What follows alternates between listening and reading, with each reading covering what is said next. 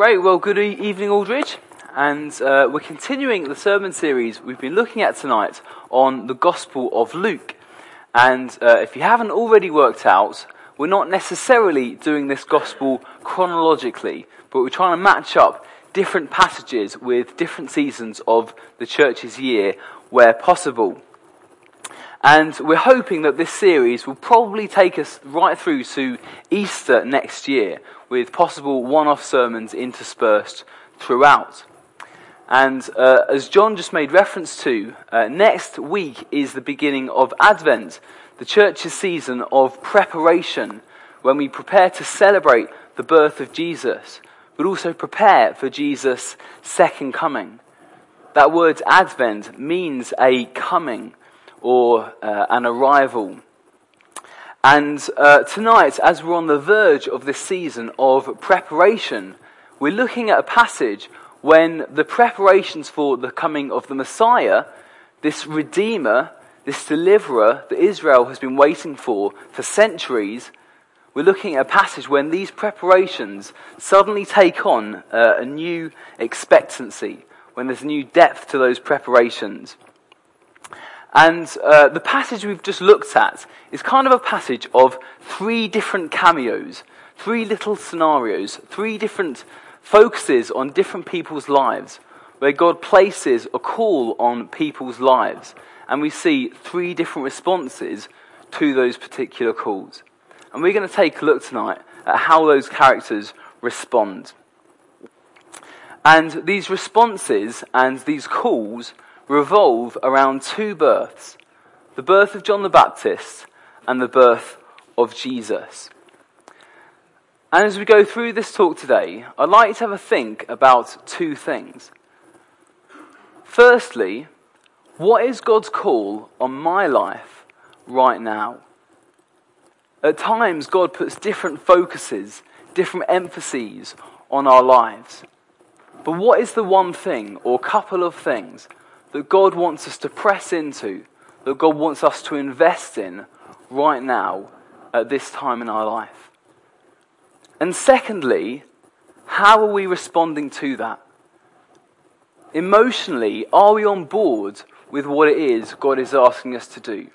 Or are we actually kind of running the other direction and trying to hide? Are we taking practical steps to see that thing come about that God uh, is bringing us into right now at this time in our lives. So, we're going to look at these three cameos, these three different scenarios of people's responses of uh, the call of God on their lives. And we're going to take a look at each one individually. Well, I don't know if you've already noticed, but I noticed the other day that Christmas films are already on TV. It is good news for me. I would be watching Christmas films in August if it was possible. And uh, we have in our house this thing called Now TV. Some of you might have heard of it. It's a bit like Netflix. And uh, I did notice that the Christmas films are already on Now TV, which is very exciting. Liam and I watched a film this afternoon. It wasn't quite a Christmas film, but I'm sure it's going to happen fairly soon. And uh, I thought I would tell you a little bit about uh, one of my favourite Christmas films. And uh, Advent's next week, so I think we can just about get away with it. And it's a film called Jack Frost. And Jack Frost is a real heartwarming family Christmas film. And if you've not watched it, it starts, or towards the beginning of this film, there's this scene with Charlie, who is uh, an 11 year old boy, his dad Jack, and his mum, Gabby. And you can see on Charlie's face, on, on Charlie's face that he's looking from, for approval from his dad. His dad is really encouraging him to play ice hockey. And he wants his dad to come to his games. Gabby, uh, Jack's wife, uh, Charlie's mum, knows this. But Charlie, uh, many times, has been disappointed by his dad because his dad is so keen to invest in his work, so keen to work hard, he's a musician, that he's just missed lots of games. And this particular scene is where Gabby says to Jack that he's got to stop doing this because at some point, Charlie is going to become disillusioned and is going to stop believing his dad. And in this particular scene, Jack promises to go to one of these games. Sadly, once again, he's in the recording studio, and ironically, he's recording a film called Don't Lose Your Faith. And as he goes through that recording, suddenly time ticks by, and he misses his son's game. And as we turn to the passage we're looking at tonight, Jesus never disappoints us. Jesus never fails us. But there are times when it can feel as if life disappoints us, as if life fails us. And at times that can kind of cloud how willing we are to respond to the call of God on our lives. If you've not got your Bibles open, do turn with me to that passage and follow along. Uh, Luke chapter 1, beginning at verse 5. Luke 1, verse 5.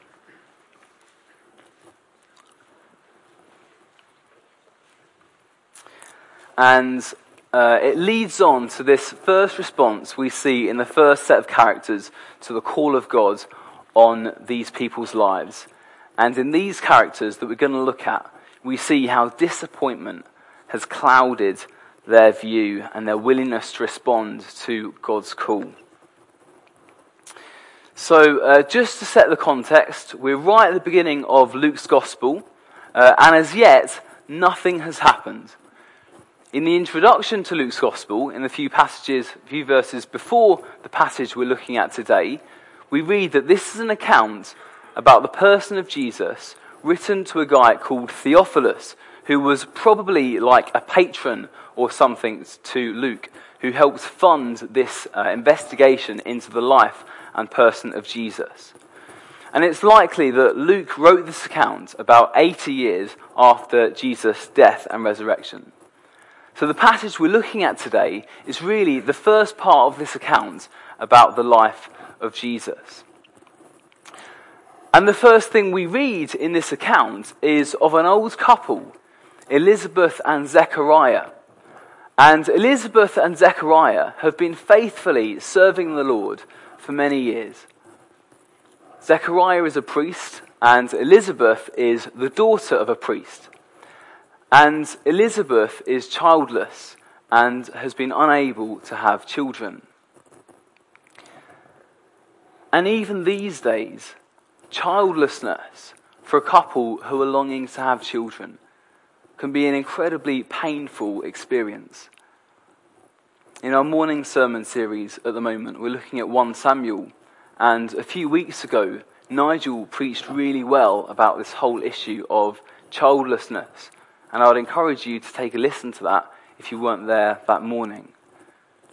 But childlessness is painful. And back then, the stigma attached to childlessness was even greater.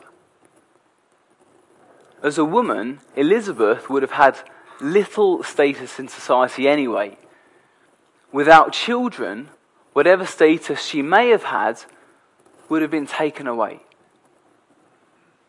Elizabeth was seen as a disgrace to her family, and there would be shame on her for not being able to have children.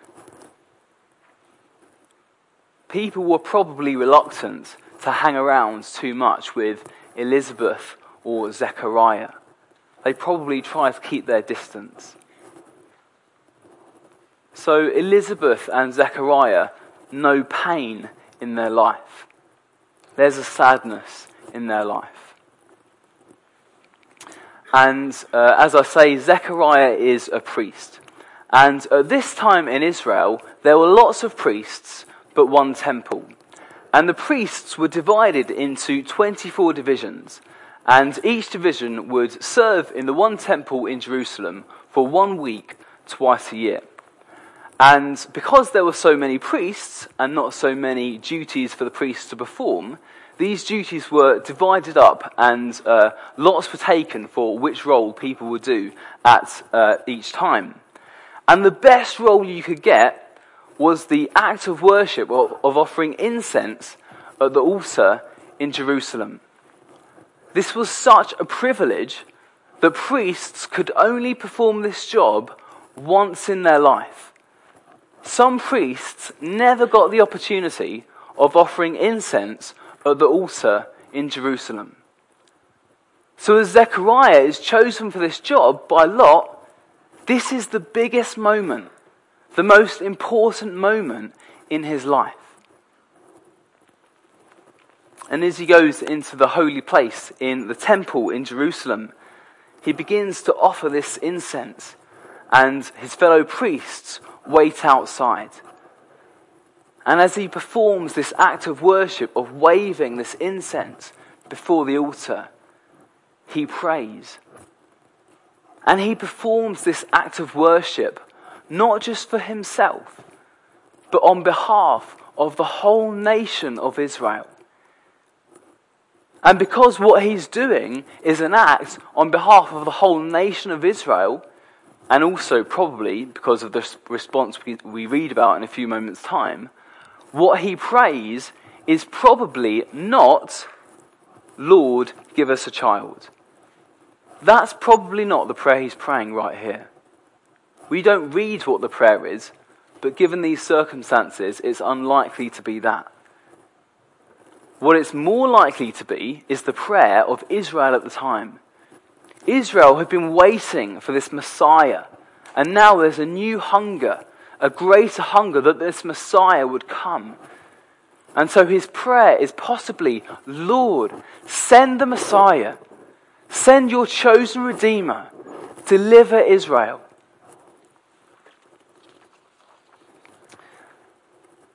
And as he prays, and as he performs this act of worship, suddenly he's gripped with fear. Because in front of him, to the right of the altar, to the left of the golden lampstand, stands this amazing, beautiful, magnificent, terrifying angel. And the angel says to him, Your prayer the prayer you've just been praying has been heard by God. And God is going to use you as a part of the answer. As part of the answer to that prayer, you are going to have a son. And he's going to be called John. He'll be a delight to you. And he will bring the people of God back to God. And he will prepare the people for the coming of the Messiah. And it's Zechariah's response that I want to look at here. He says to the angel, How can I be sure of this? I'm an old man, and my wife is well on in years. What he's saying is, How is this possible? I don't see how this is possible. This doesn't make sense. I'm old, and my wife is beyond the age of being able to have children. And so he asks the angel for a sign that what the angel is saying is going to happen is actually going to happen. Now, I've not had an angel appear to me before suddenly, but I have a feeling that if I did, I think the fact that there is an angel in front of me would be sign enough that what God's saying, what the angel is saying is going to happen, is actually going to happen. And Zechariah is a holy man. He's a good man. But he's also a hurt man. He's a man for whom life has taken its toll, especially around this issue of childlessness. This has been an issue that has caused him so much pain in the past that he has built like a protective fortress around his heart. He's covering this. He's done with this issue.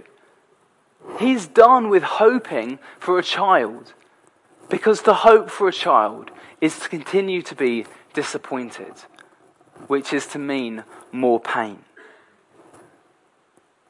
Zechariah has had enough of this issue. And so when the angel says to him, You're going to have a child, he can't handle it.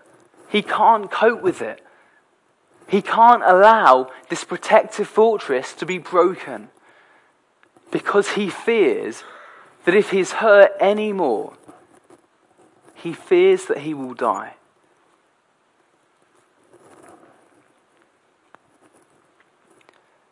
And as we sit here today, maybe there are dreams and longings that we have had, perhaps for many years, that long ago we also have let go of.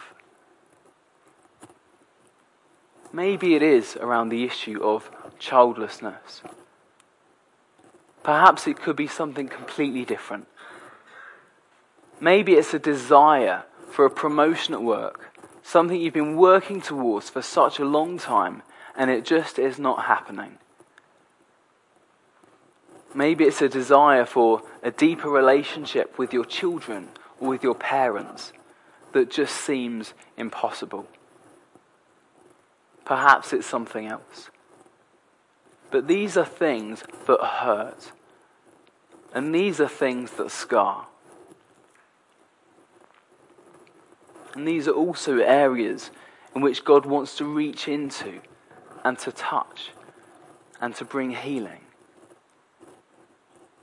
And the difficult thing here, the challenge, is that it means we need to be vulnerable. Because God will never force his way in. Learning to trust that when God touches us, he does not harm, but brings life and wholeness.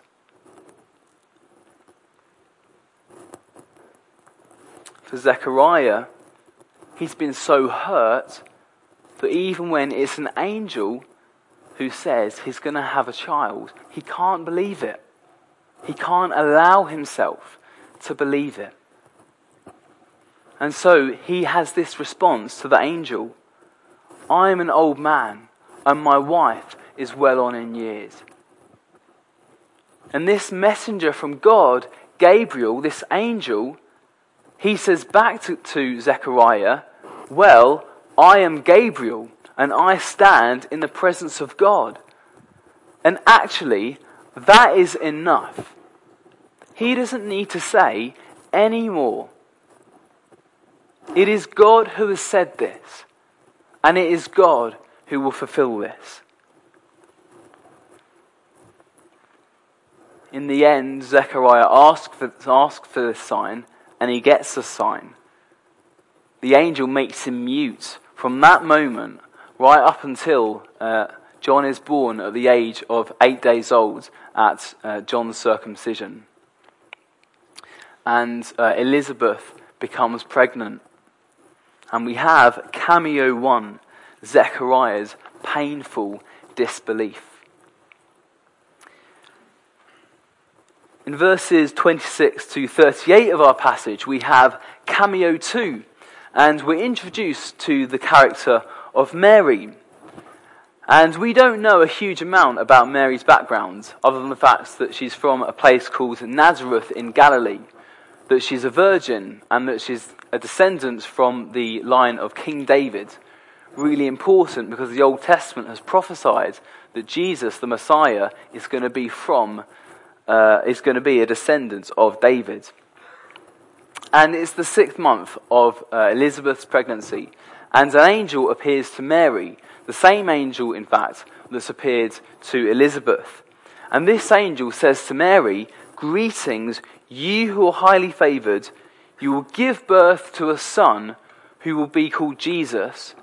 He will be the Son of God, will sit on David's throne, and his kingly reign over Israel will never end. And if that happened to me, firstly, I'd be quite surprised because I'm male. Secondly, I think I would pass out. And instead, Mary asks the angel a question, just like Zechariah had. Zechariah asked, how will, uh, Zechariah asked, uh, How can I be sure of this? What you're saying cannot happen. Mary asks a slightly different question. Her question is, How will this be since I am a virgin? And actually, it's a very practical question. She's asking here about a process. This is not a question of disbelief. How can I become pregnant when I've not yet had sex with a man? How does this process work? It's a practical question. And the angel replies to her uh, that it was, it's the Holy Spirit, or through the, through the Holy Spirit, that she will conceive and give birth to uh, Jesus. As evidence of God's power to perform something that seems impossible, the angel says to Mary that Elizabeth, who we now hear is related to Mary, is six months pregnant. Elizabeth, who Mary knows, was considered to be barren. And Mary responds like this I'm the Lord's servant. May it be to me as you have said. And then the angel disappears. I'm not quite sure Mary has completely considered the implications of what she's saying yes to. To me, it kind of sounds a little naive. Does she really know what she's saying yes to here? Mary is not married. She's engaged, but she's not married. This is clearly going to look like sex outside marriage. There was a death penalty still in place for sex outside marriage. And yet she simply says, Yep, all right, I'll do it. That's fine with me.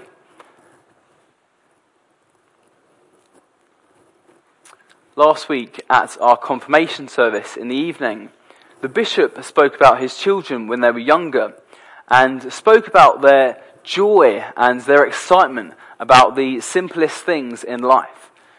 And I think something similar could be said about faith as well. Uh, scholars range in opinions as to Mary's age. Some say she's 12, some say she's 14. But whatever it was, she was young. One of the things I love about working with our youth, um, YF, is that they are passionate about God. They have a hunger to grow in their relationship with God. And there's a simplicity and an innocence to their faith that they believe that what God says will happen will indeed happen. And I think this is what Jesus is getting onto when he says a little later in Luke 18, verse 17, I tell you the truth. Anyone who will not receive the kingdom of God like a little child will never enter it. As we, as we grow older, like Elizabeth and Zechariah here, things of life can cloud our vision. And I pray that we as a church, yes, would mature in our faith, that we would grow in our faith, but that we would learn to nurture and encourage that childlike simplicity of faith that we see here in Mary. Cameo 2 Mary's simple acceptance. And lastly, we come on to Cameo 3 Though a good man and a holy man, Zechariah is a hurt man. And this hurt influences his response to God. What we have is painful disbelief. Mary responds with simplicity and childlike faith. And now in Cameo 3, we see Elizabeth and Mary brought together and as they come together, they celebrate and share the joy of what God is doing in them and through them. It's spontaneous, overflowing, exuberant worship. And as Mary arrives at Elizabeth's house, uh, Elizabeth prophesies, Blessed are you among women, and blessed is the child you will bear. John, still a baby in her mum's belly, jumps for joy as Mary comes into the house. Jesus, still a fetus inside Mary. John, still a baby inside his mum's belly, but already beginning to fulfill the role that he will fill later in life pointing to Jesus. I think it's beautiful that God gives Mary Elizabeth and that God gives Elizabeth Mary. Two people related naturally, but who now have this very special, unique relationship as well. And Mary sings out this beautiful, spontaneous song of worship, this thing that we've always said together, what the church traditionally calls Magnificat. And it begins with simple, pure worship. My soul glorifies the Lord, and my spirit rejoices in God my Saviour. I praise you for who you are. And whilst it's beautiful and spontaneous, Mary nevertheless doesn't forget who she is and what God has done for her in particular. She goes on, for he has been mindful of the humble state of, her, of his servant. She later adds, He has brought down rulers from their thrones, but has lifted up the humble. He has filled the hungry with good things, but has sent the rich away empty. I'm a nobody, and yet you've seen me. You've chosen me. You've blessed me. And yet it's bigger than just me. You lift up all the humble. You fill all the hungry. We praise you that you are this God, this topsy turvy God, this upside down God, the God who blesses the people that we least expect to be blessed. So we have these three cameos, three different responses to the call of God on different individuals' lives.